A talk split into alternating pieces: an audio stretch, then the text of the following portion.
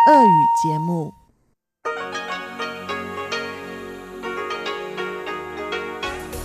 В эфире Международное радио Тайваня.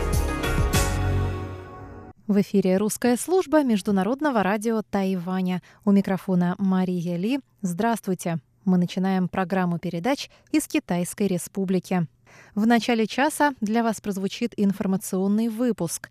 Далее те, кто слушает нашу получасовую программу на частоте 5900 кГц с 17 до 17.30 UTC, услышат рубрики «Радиопутешествие по Тайваню» с Чечены Кулар и Тайвань и тайваньцы с продолжением интервью с Андреем Даниловым, который провел недавно в Тайбе выставку, посвященную его дедушке Виктору Данилову, полярнику.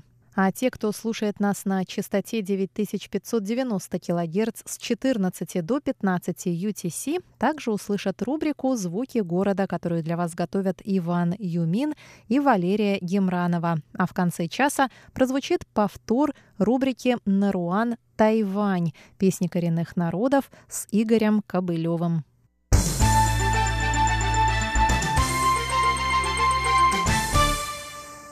Мы начинаем выпуск новостей четверга 21 марта. Президент Цай Янвэнь, ранее заявлявшая о намерении вновь баллотироваться на президентских выборах, зарегистрировалась в четверг для участия в праймерис, внутрипартийных выборах, на которых будет определен кандидат в президенты от Демократической прогрессивной партии. Зарегистрировав свою кандидатуру, Цай сказала собравшимся, что президент Тайваня должен соответствовать трем критериям – во-первых, перед лицом угрозы со стороны Китая необходимо укреплять международные связи, участвовать в обеспечении регионального мира и стабильности. Для этого Тайваню необходим президент, хорошо знакомый с международными отношениями. Во-вторых, нужно инициировать и проводить реформы, для чего необходимы лидерские качества и способность стойко переносить критику. И, наконец, надо уметь объединять людей и общественные силы в стремлении к общей мечте. Цай сказала, что считает себя отвечающей всем этим условиям.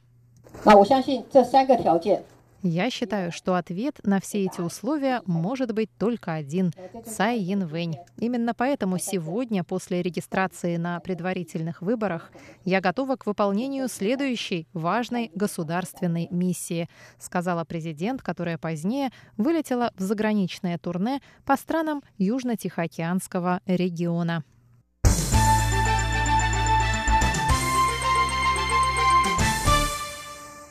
Дипломатические отношения Тайваня с Соломоновыми островами остаются стабильными, несмотря на слухи о том, что правительство Соломоновых островов планирует разорвать связи с Китайской республикой. Об этом сообщил в четверг законодателям заместитель министра иностранных дел Тайваня Сюй Сы Дянь. Слухи о том, что Соломоновы острова планируют переключить дипломатическое признание на Пекин, последовали за сообщением агентства Reuters, в котором приводятся слова бывшего премьера Соломоновых островов Гордона Дарси Лило, кандидата на грядущих 3 апреля выборах генерал-губернатора. Лило сказал, что рано или поздно его стране придется пересмотреть отношения с Тайванем и исследовать другие возможности.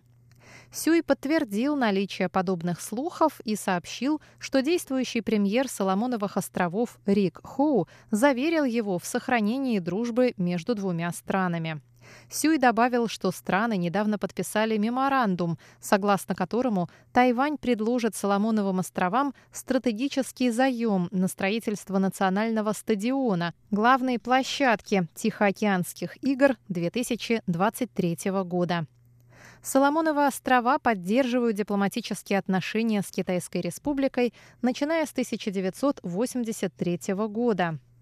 Между тем, президент Цай Янвэнь отправилась в четверг в восьмидневное турне по странам Южно-Тихоокеанского региона. В ходе поездки она посетит Палау, Науру и Маршаловы острова. Соломоновы острова не были включены в программу поездки, но президент посещала их в 2017 году.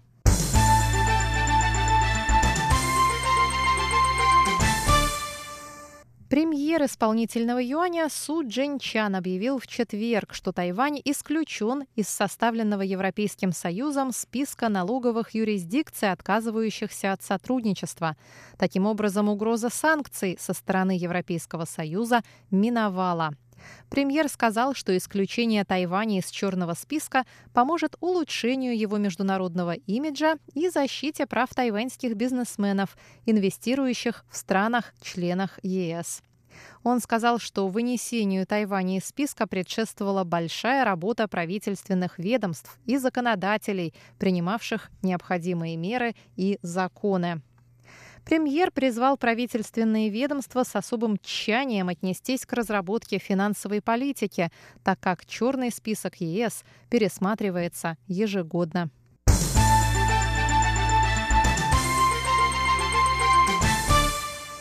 Тайвань стал самой счастливой страной в Восточной Азии и 25-й в списке самых счастливых стран мира по версии Всемирного доклада о счастье The World Happiness Report. Доклад 2019 года был опубликован в среду подразделением ООН по поиску решений устойчивого развития.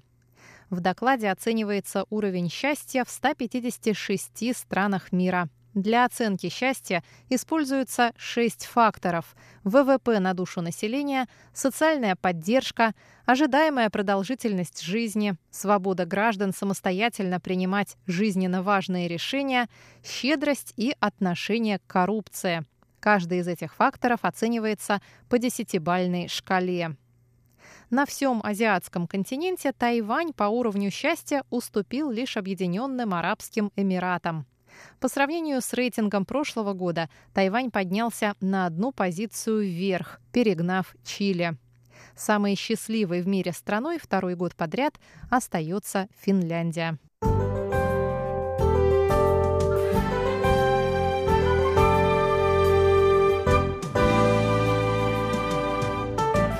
И о погоде.